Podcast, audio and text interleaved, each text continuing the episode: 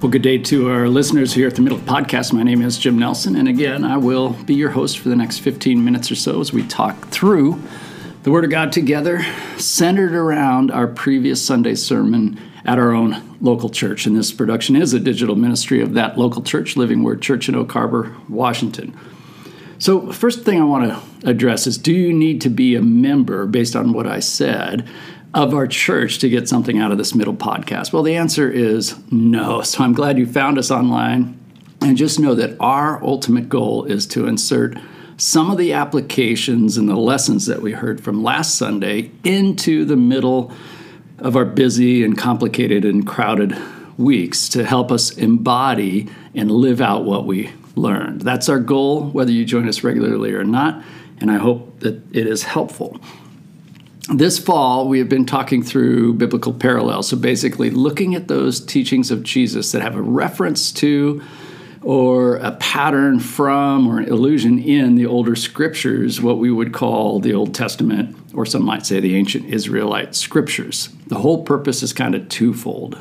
First and foremost, our aim is to draw us, the listener, and the host closer to the nature and character of Christ to fuel growth by highlighting the depth of what he has been doing and ushering in the kingdom of God. And hopefully, this depth and this growth encourages us to be His image, to be His hands and feet in our community, not only because we know more, but because we love our neighbors. That all makes sense? That's the first one. Second one, I just think it's a great way to get into our Old Testament. I love the Old Testament.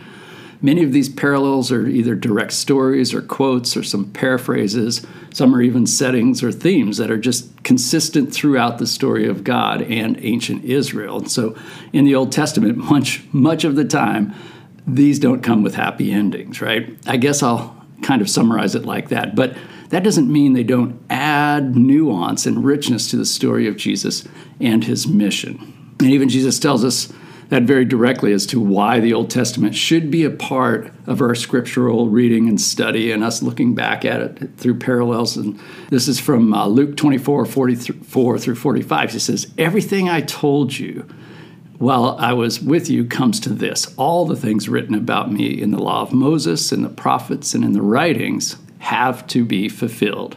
He went on to show their understanding of the scriptures. So we have to ask the question what was Jesus referring to? Was it the Gospels, Mark, Matthew, Mark, Luke, and John? Was it the book of Revelation? Was it the letters of Paul? Nope. None of that had happened yet, or it was happening as he was on this earth. It was being lived out as he spoke. So it wasn't that. It was what we now have as the first two thirds of our Bibles, the Old Testament. That's what he was doing, fulfilling all of that right in front of their eyes. So let's get this rolling. If you listen, with a Bible in hand or you take notes, we'll be in John 21 and we're going to talk about numbers as a parallel reference in Scripture. So here we go.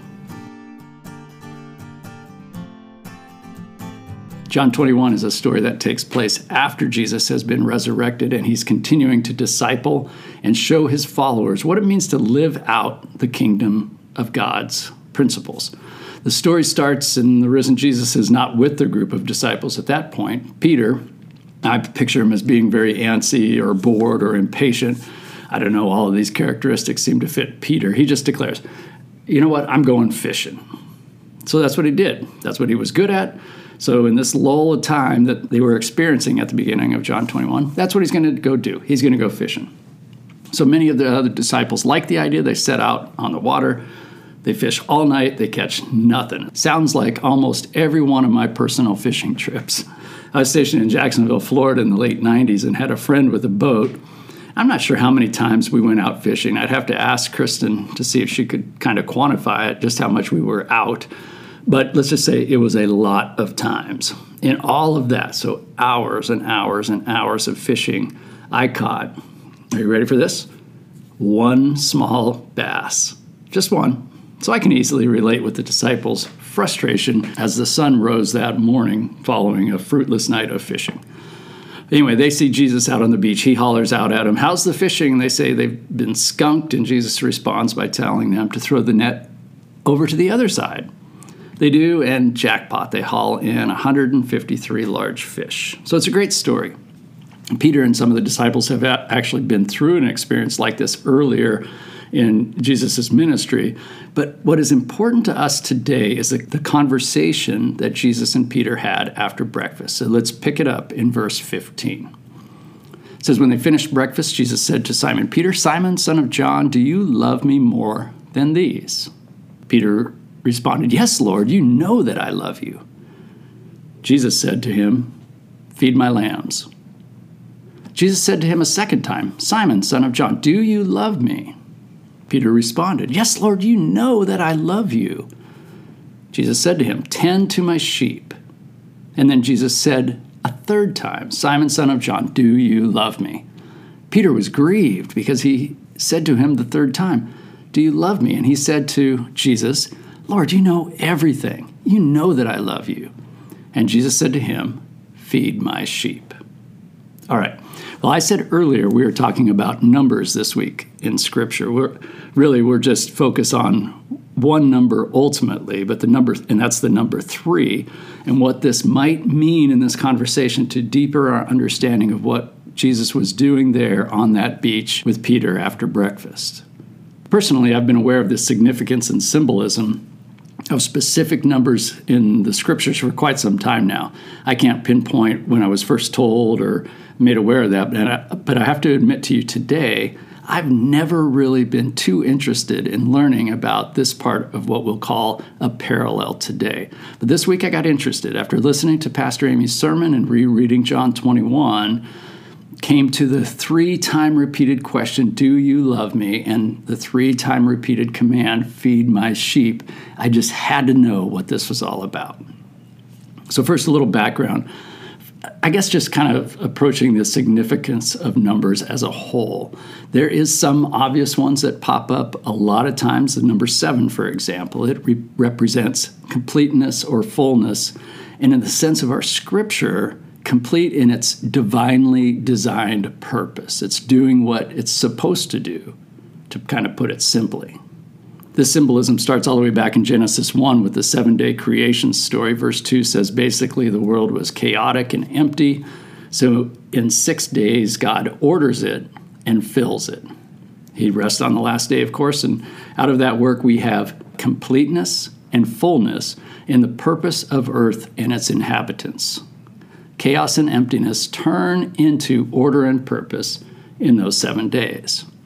So, for example, if I'm reading through the Gospel of John and I note that Jesus said seven I am statements I am the bread of life, I am the light of the world, and so on. Can I look back and see a parallel to the seven day creation story? Recall the undoing of the completeness and fullness of creation from Genesis 3 throughout the Old Testament, right? Humankind just basically falls apart back into chaos and disorder all the way through the Old Testament. And then see Jesus come on the scene and start a renewal. See the pattern disorder and empty at the beginning.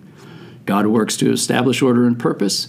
Humankind undoes the order and purpose Jesus steps into this story, and we see him go about reordering priorities and giving purpose to life lived out in the kingdom of God. So that's just a quick example around the number seven. Another number that is well known, and we'll go through this one very quickly, is the number six.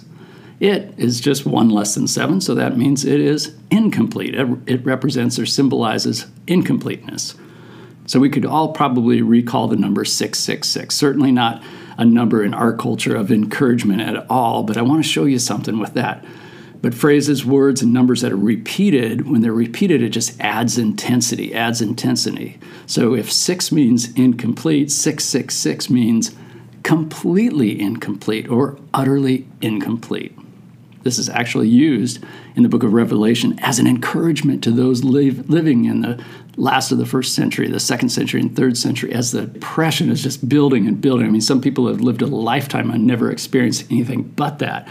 But this is actually John kind of prodding back at the devil, saying, you know what? He's not only incomplete, he's completely incomplete. It's, he's a fake, he's not the real thing. So, those are just a couple of primers to get us to this point.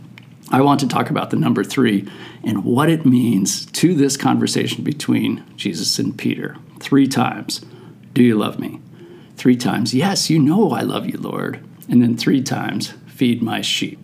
All right, now let's try to make sense of this number. Through a ton of reading that I've done this week, and keep in mind, I came to this with very little knowledge or interest in the subject. But from the big picture aspect of it, it also means completeness, but with this nuance of restorative and, and brought into synchronization with a purpose. Something that was once broken and not in line with its purpose, but now is. That's the kind of completeness this represents, where the seven represents divine completeness, like it is doing what it's supposed to do. I'll go back to Genesis chapter 1 to show you the use of three in the seven day creative process. I know it's a lot of numbers, but okay, let me say that again. I'll go back to Genesis 1 to show you the use of three in God's seven day creative process.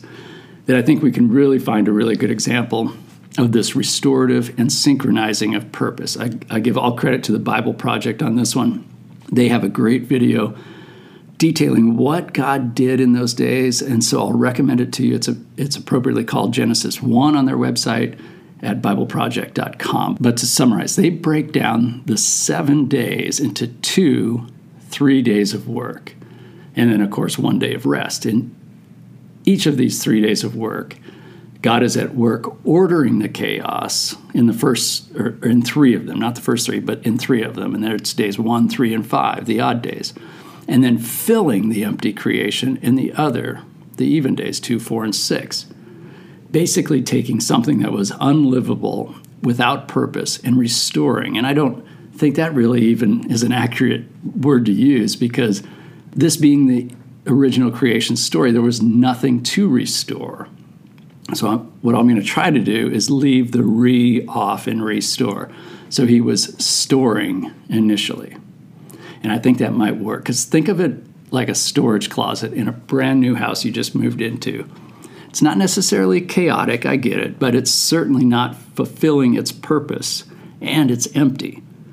You then go about storing your closet, making it do what it is designed to do. You order and fill your currently useless closet with sheets and towels and pillow covers, and suddenly it is complete in that it has been restored to its original or designed purpose and it's full. Now, if you want to just keep that story going throughout the rest of the Old Testament, that closet gets really messy again.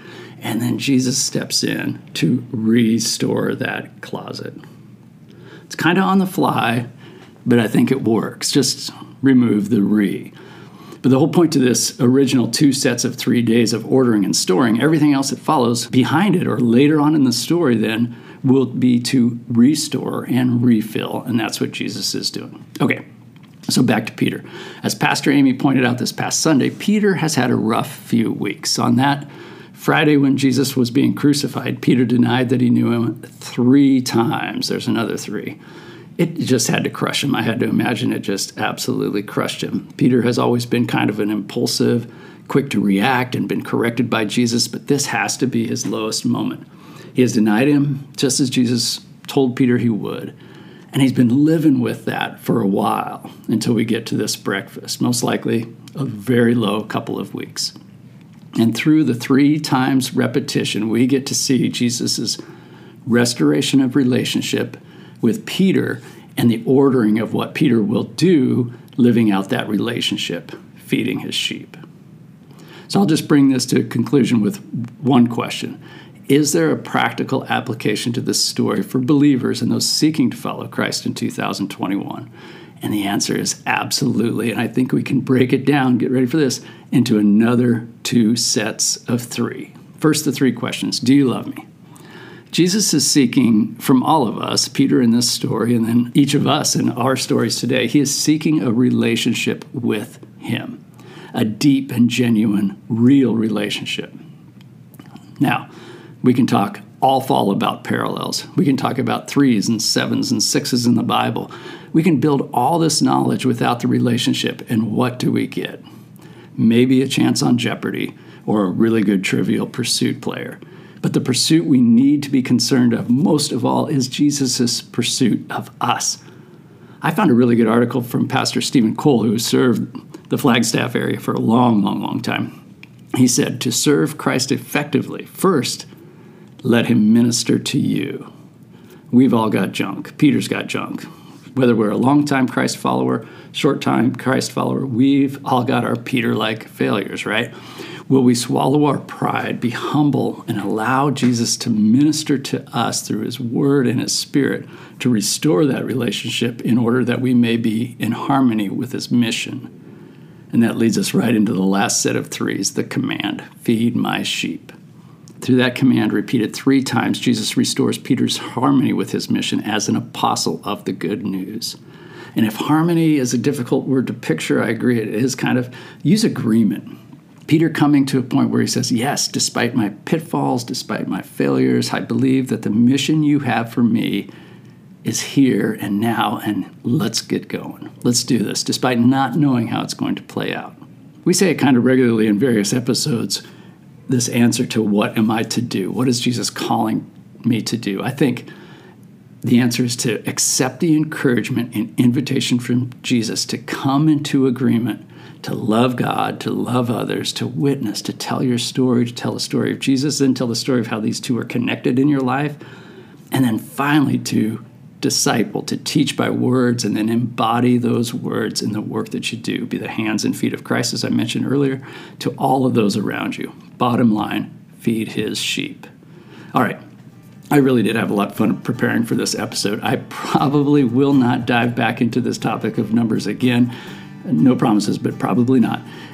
But I am hopeful that you find it useful and that you join us again next week on the Middle Podcast. God bless and have a great week.